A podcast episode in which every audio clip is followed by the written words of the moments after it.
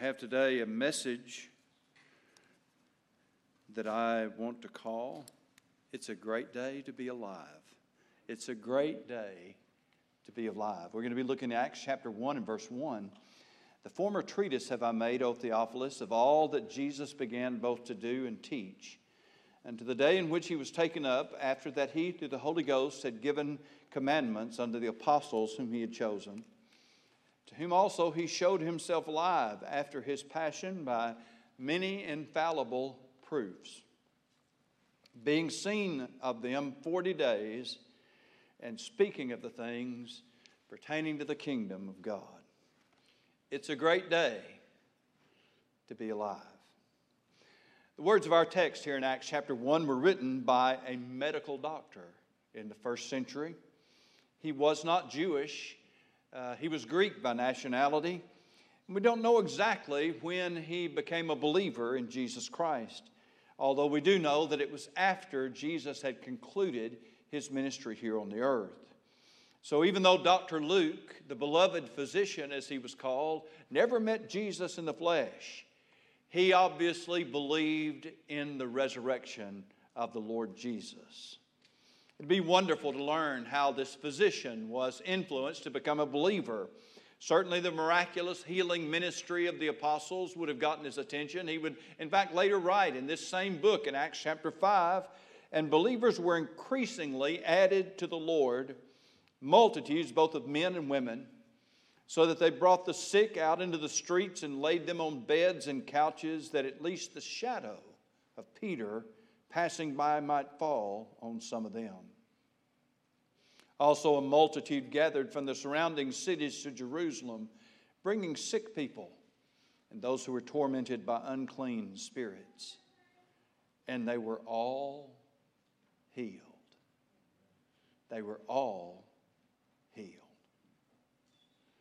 You know, that would get a doctor's attention. There's not a hospital in this country that wouldn't take that ratio right now that every patient that walked in their door on any given day could walk out healed.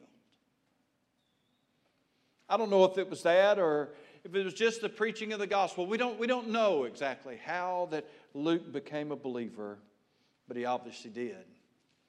His writing, of course, is of a very scholarly nature. It is one of the most scholarly books in the New Testament. It's addressed to an unknown man named Theophilus. His name is Roman, that's all we know. And the fact that he wasn't given any other introduction tells us that he was probably a prominent citizen, well known, so that the other readers who might have read uh, Luke's work in the first century, uh, they would have immediately known who it was. Some have speculated that uh, this was designed to be a, a letter, and Theophilus, as a, a very wealthy person, very prominent person, might have intended then that it spread around the city of Rome. After all, Rome was awash in the teachings about a man they call Christus. Christus. Uh, that would have been in Roman spelling of Christ. They might have been curious about his story. And Luke was quick to oblige. I mention all this because Dr. Luke's declarative introductory statement that Jesus showed himself alive by many infallible proofs. After his passion, after his suffering, after his death on the cross and burial, he showed himself alive by many infallible proofs. Think about a physician who considers the evidence, has to render then a diagnosis. How many doctors would say, My diagnosis is infallible? Luke did. Many infallible proofs.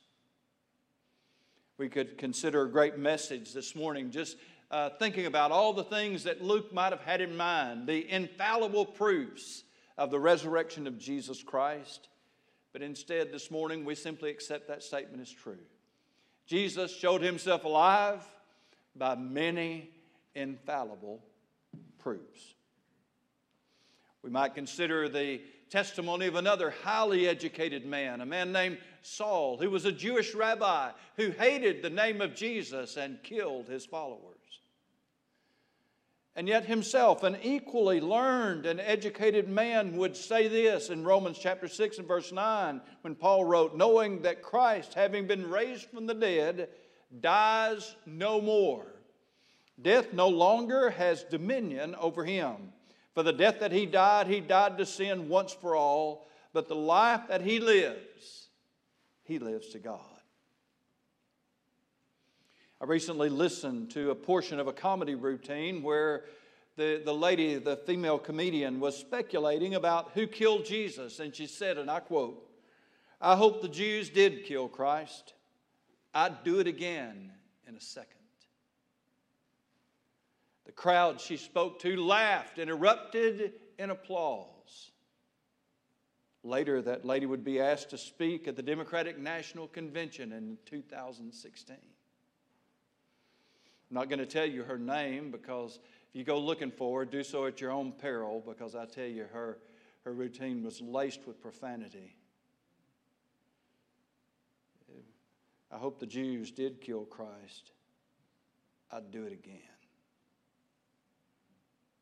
Many others have built on that and said the same thing in recent times. My response is simple Jesus Christ is coming again. But no, they will not kill him again. The story of the return of Jesus Christ is told in a book, an ancient book known as the Apocalypse. We don't know it by that name, we know it by its English translation. It's the Revelation. It's at the very end of the New Testament. If you ever wondered why he will be returning in wrath and in power and in judgment, all you have to do is look around at the world today. Hear statements like this. See the attitude that is building, the spirit that is building in our age against the truth of Jesus Christ. And you'll know why he has promised to come back in judgment. The earth is, in fact, already experiencing what the Bible calls labor pains. Paul said in Romans chapter 8 that the whole earth is travailing, travailing uh, like a woman and uh, giving birth to a child. The whole earth is travailing in pain already. And so he pictures the earth then as, as experiencing those labor pains. But you know something about labor pains? They start out small and they uh, happen very slowly, but then they build in intensity and in strength. And all around us in our world today, we can see the intensity and strength of the earth's labor pains building up, and it's going to give birth. And what it's going to give birth to is the judgment of God. We do not deny, we completely agree with anybody who would say that the climate is changing. I'd say amen, obviously. The only question is who's changing it? And obviously, if man himself is changing the climate, then maybe man can fix it. Not sure they can, but if man changes it, maybe they can fix it. But if God is changing it, then only God can fix it. And since this was prophesied and promised, and since the book of the Apocalypse is full of references to the natural disasters, the things that will happen, and the changes to the earth and climate and the earthquakes and the volcanic eruptions all over this book about what's happening and what's going to happen to the earth. Then I come down on the side that the, the maker of this earth is the one who controls this. That the one who says that he makes his sun, his sun to shine, he sends his rain on the just and the unjust. He is the one who controls the climate of this planet.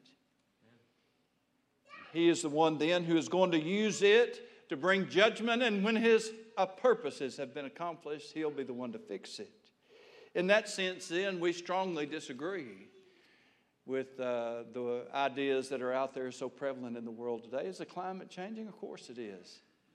Do you see evidence of the earth giving, going through those writhing birth pains? Absolutely, you sure do. They're everywhere, all around us. So is Jesus coming again? Yes, but no, they won't kill him again. Jesus is coming again, but he's coming again in judgment. But that's not all. He's also coming to establish his reign of peace upon the earth. Revelation chapter 1 and verse 18, Jesus said, I am he that liveth and was dead, and behold, I am alive forevermore. And I have the keys of hell and of death. You see, Jesus not only showed himself alive, but he's still alive today. And the writer of the book of Hebrews tells us something glorious about what he's doing. Hebrews chapter 7 and verse 25. Wherefore, he is able also to save them to the uttermost. We like that word. I like it so well, I'm going to say it again. Uttermost. I think I'll say it again. Uttermost. Save to the uttermost those that come unto God by him. Why? Seeing that he ever lives, ever lives to make intercession for them. Jesus Christ is alive, showed himself alive by many infallible proofs, but he is still alive. And through the mighty presence of the Holy Spirit of God, he brings his life to every believer so that we are in Christ and Christ is in us. In this great passage we saw a few weeks ago, Galatians chapter 2 and verse 20, I've been crucified with Christ, nevertheless I live, yet not I, but Christ lives in me. In the life which I now live in the flesh, I live by faith in the Son of God who loved me and gave himself for me. Christ lives in me. It is for this reason this morning, folk, that I can say, because Jesus Christ showed himself alive by many infallible proofs, and because he lives in you and in me, it is because of that then that I can say, it's a great day to be alive because Jesus is alive. I know when we look at our country and our nation, we see a lot of things that trouble us, a lot of uncertainty. We a lot of things we worry about, a lot of things we're concerned about. But I want to remind you today that Jesus Christ is alive. He's alive. He lives in you, He lives in me. He is interceding for us, and His purposes are going to be accomplished. There are three simple questions, in that I want to present to you this morning that are built upon this idea that it is a great day to be alive, that Jesus has shown himself alive, that he continues to live, and he lives in us through the power of the Holy Spirit. Three simple questions. The first one is Are you alive? Are you alive? Some of you might say, No, Brother Rich, I, I, I didn't think I looked all that good, but is it that bad? No, no y'all look fine. In, in fact, y'all look Easter fine. Amen? I tell you, y'all look fine. Uh, but there's a whole other way to be alive. Ephesians chapter 2 and verse 1. And you he made alive, and there's a whole other way to be dead, who were dead in trespasses and sins. And you he made alive, who were dead in trespasses and sins. One of the foundational truths of Scripture is that God created man in his image and when he did, he created them male and female. Male and female created he them. That's in Genesis chapter 1 and verse 27, if you want to go and read it sometime. But by creating us in his image, God was telling us that he created us to be a physical being and a spiritual being and an intellectual being, and that these three are one. Unlike God, who is Father, Son, Holy Spirit, uh, spirit, flesh, and intellect. Unlike God, though, uh, our sides, uh, the various sides of our personality, sometimes get opposed to one another. Uh, there are times when uh, uh, your, your mind might be saying, you know what, you've been putting on a few pounds, getting a little bit too heavy. Maybe you need to get up and walk some, but you know your body says, boy, this couch sure does feel good. Your mind says, stay away from that dessert, but your body says, ah, I've got to have some of that. And then some more. You see, our, our parts get in opposition to each other. Our intellect, our mind says one thing, but our body says something else. And we just studied here in Galatians a few weeks ago about how the flesh lusts against the spirit, the desires of the flesh are against the desires of the spirit, the desires of the spiritual side of us then goes against what the flesh says. So we are sometimes conflicted among ourselves. We live that out. We don't always do the things our mind tells us are right to do. We don't because we let our flesh get in the way. We certainly don't always do the things that the Spirit tells us to do, and that's us as believers. But listen to me. When you don't know Jesus Christ as your Savior, Ephesians chapter 2 and verse 1 tells us that you're dead. What that means is you are spiritually dead to the things of God. Your spirit is dead to the things of God. If we read on, and we won't take the time this morning, we would find out that we were that our spirit, and, and when we're lost, when we don't know Jesus Christ as our Savior, our spirit is very much open to the things of darkness. He would go on to talk about how that, that we walked in, in uh, the desires of the flesh and of the mind, and we were by nature uh, the children of wrath. He would talk about how that we were going along a course uh, that is set by the principalities and powers of this earth. So, though we were dead to the things of God, we're alive very much spiritually to the things of darkness. But then the power of the Holy Spirit goes to work as He uses the gospel, the good news about the death, burial, and resurrection. And through that, He gives you spiritual life. It is that great spiritual truth that Jesus declared so long ago to Nicodemus you must be born again you read the story. Now, you may say, well, you know what? I, have tried to read the Bible and I don't get much out of it. I understand that. You probably start you, like you do in any other book. You start in the book of Genesis and try to read all the way through it. You don't realize that the Bible is not just one book, it's 66 books. And uh, the one that's written for you as an unbeliever is the Gospel of John. It is written specifically with this specific intent that you may know then that Jesus is the Son of God and that you believe, might believe on the name of the Son of God. So it's written so that you can know who Jesus is and that you might believe on him. And I challenge you today, if you're an unbeliever, read the Gospel of John.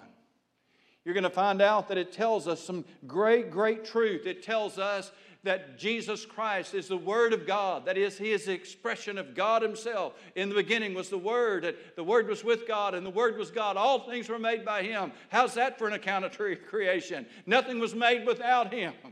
Everything that is was made by Him. He came into his own. He plays out in the great story of God's work of redemption and regeneration Pay attention to all the people that he interacted with. There's great stories in the Gospel of John. Pay attention to all the miracles. John called them signs for a reason because they are the things that Jesus did that demonstrated that he was not merely a man, that he is, in fact, what he claimed to be the Son of God. It was John who said, In him was life and that this life is a light of man. It was John who said in John chapter 1 that it lights, this light then lights every man that comes into the world. So that the birth of every baby is a testament to the fact that there is a God. And though you are an unbeliever, maybe in this service, an unbeliever, perhaps watching at home because somebody uh, got you to, maybe out of some interest, hey, it's Easter, I'll see what it's all about. Maybe you don't remember or don't understand. Every time you see that miracle of birth happen, every time you see that baby born into the world, it stirs something in you. You can't deny it.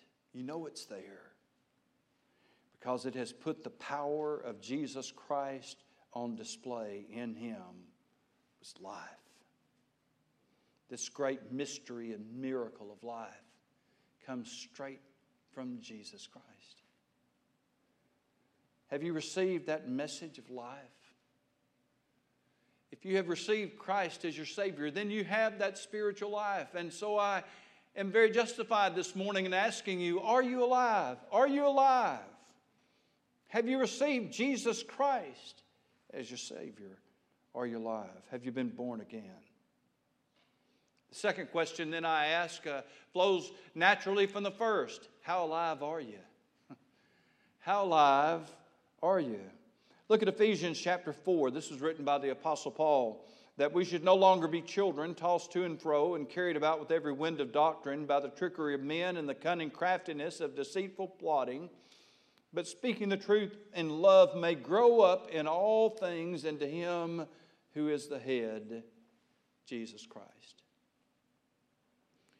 So that when he talks about our salvation, and if you can answer the question, yes, I'm alive, I have experienced the new birth that Jesus talked about. I have believed on the Lord Jesus Christ. I have received him as my Savior. Therefore, I am indeed spiritually alive. Then let's consider the question how alive are you?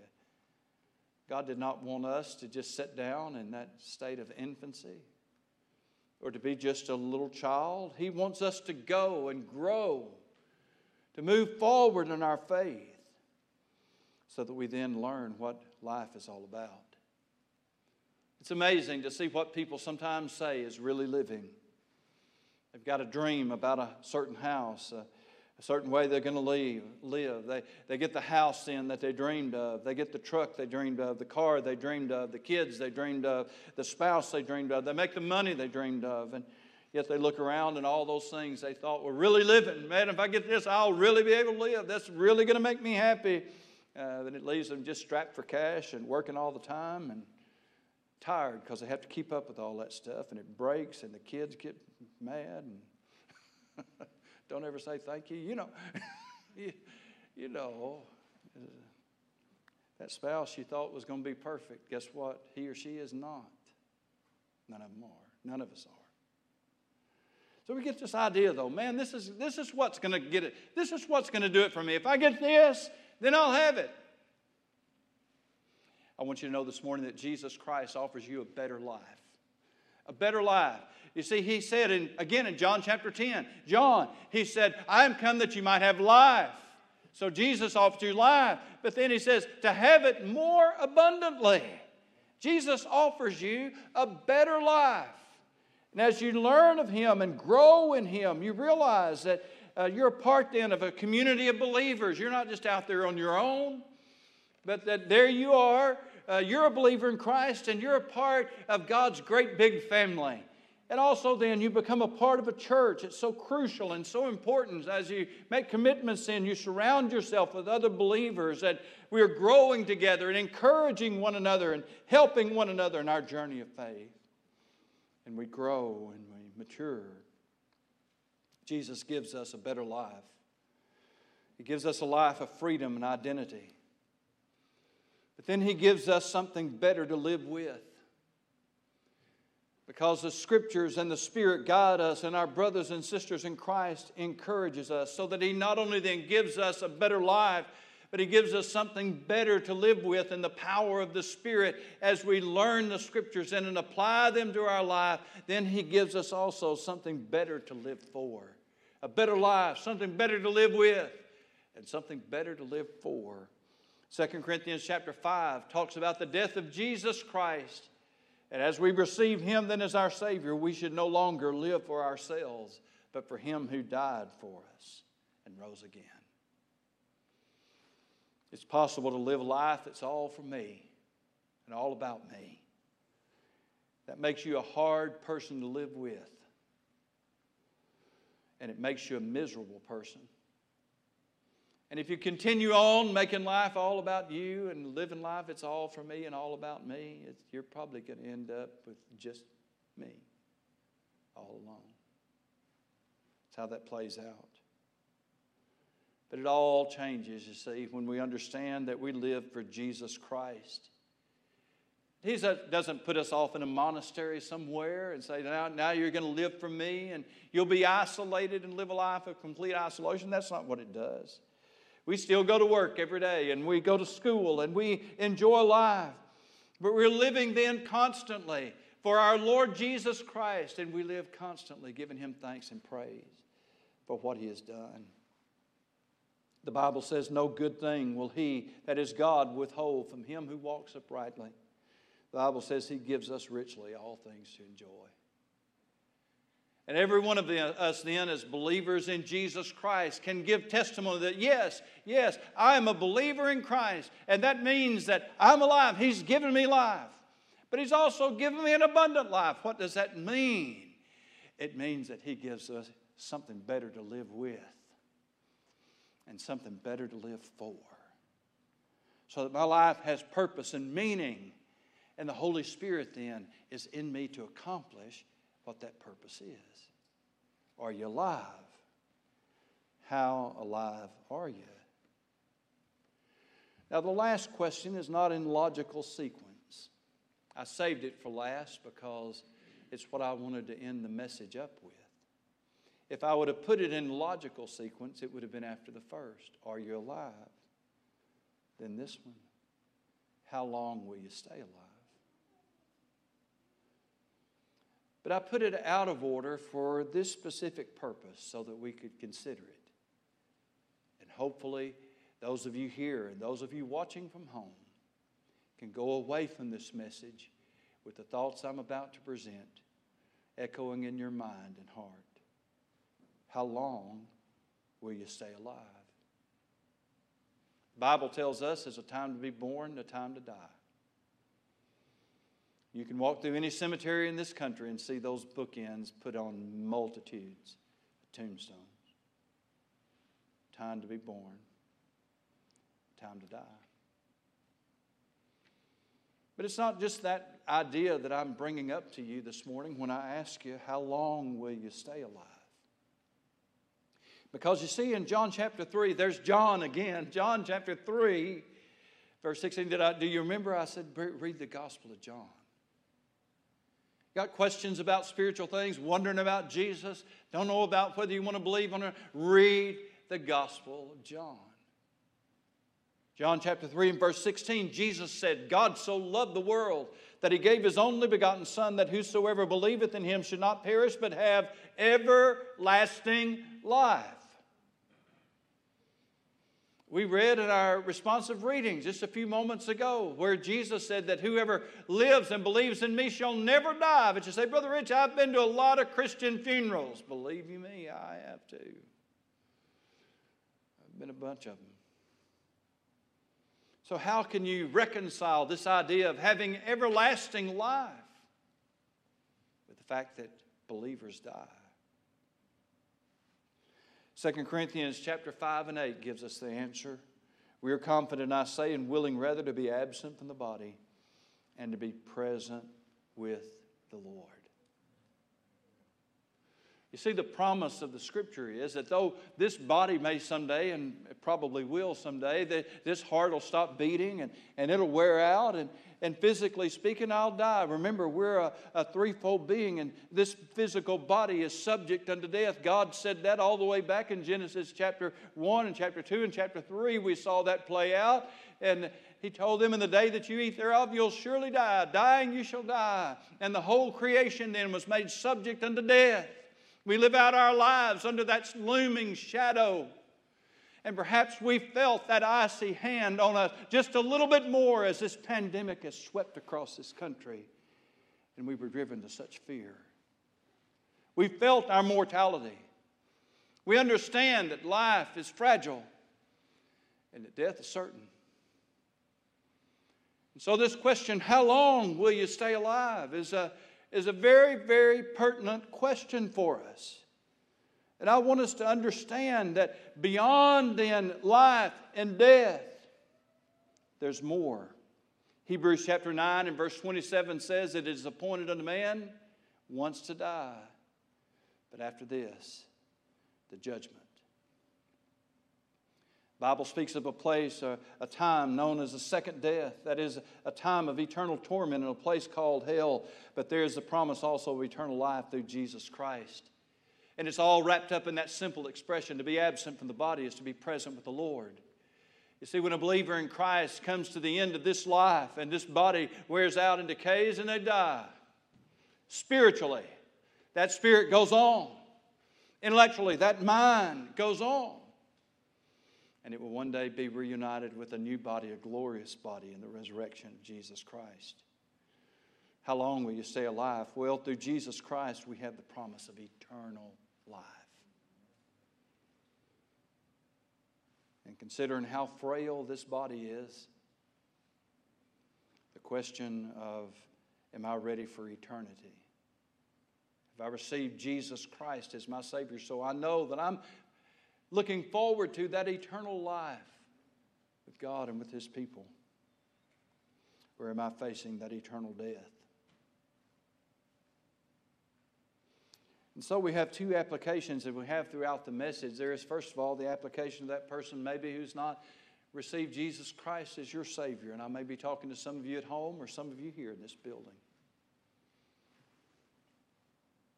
The Bible declares of Jesus, in him was life. In him was life. This life is avail- available to you today if you receive it. Again, Gospel of John. John said he came, that's Jesus, came to his own, but his own did not receive him. But as many as received him, to them gave he power to become the sons of God, even to them who believe on his name. You can do that right where you sit, right where you are at home. You can receive Jesus Christ as your Savior. I've declared to you, and we have sung to you, we have proclaimed it in every way that we can proclaim it, even in our prayers, that Jesus Christ died, that He was buried, and He rose again. He showed Himself alive by many infallible proofs, and He is still alive today. And what that means is that right where you are, you can say, Oh Lord, I believe. I believe you died for me. I'm a sinner, and I believe you when you say, Lord, that you'll forgive me of my sins and give me everlasting life. I can't tell you this morning that if you'll do that, you'll, you'll see some big shining light or that some great revelation will happen. But I can tell you that you will sense something in you that you've never sensed before. And what you'll be sensing is that spiritual life. Where before your spirit's been dead to the things of God, alive only to the things of darkness, suddenly you'll feel that spiritual life come alive in you. You'll feel a peace you've never felt before. You'll feel a sense of forgiveness. Where right now you're feeling that trouble and that burden. That's the convicting power of the Holy Spirit telling you you need to receive Jesus Christ as your Savior after. After you do, you'll enjoy that sense of sins forgiven and the awareness that comes from knowing you have everlasting life. That is the application then to unbelievers. But there's also an application here to believers. I'm here to remind you today, folk, it's a great day to be alive. It's a great day to be alive. Now, the great theologian Travis Tritt concluded that he had some rice cooking in the microwave and a three day beard he didn't have to shave, and therefore it was a great day to be alive. But I want you to know, as a believer in Jesus Christ, we've got a whole lot more than that. Amen. I mean, God has done so much for us. Jesus Christ has given us life. We know that He lives and He ever lives to make intercession for us. We know that everything in this world is moving toward an, a purpose that Jesus Christ has established and that He is going to come and He is going to accomplish those purposes. We know that we are His children. We know that He is going to take us to Him. It is a great day to be alive. Now, I know that there's some bad times in the neighborhood. And if you don't remember that line, you need to go back and listen to that song again. I, I know there's some bad times in, the neighborhood. But it's time for us as God's people to realize, folk, this is the only time we have. If you're a golfer today, then you'll understand this term. God's not going to give us a mully on life. And a mully is a do over for those of you who aren't golfers. You hit a shot you don't like, well, I get a mully. I just get a do over. It's not like you're going to get to be 60 years old, say, I've made a complete mess of my life. So, God, I just appreciate it if you'd turn me back and let me be 21 again. Nobody wants to be a teenager again. Let me be 21 again and do this all over. It ain't going to happen, folk. Mm-mm, you don't get a do over. This is your life in this world and you only get that one time. This is the world, folk, that we live in. This is the life that we have to live. A lot of bad stuff going on. We can spend this precious time that we have complaining and griping and fussing because the world's in such a mess. And it isn't a mess. Or we can decide, hey, this is a great day to be alive because I've got a world full of people out there that need Jesus Christ in their life. And I get to be the one who shows them what Jesus Christ can do if you'll give your life to Him. It's a great day to be alive. It's not wasted, it's a precious day to be alive. Let's, let's not let it slip away. Let's not use it on improper things or things that don't help. Let's live for the one who died and lived again. Let's stand together, please.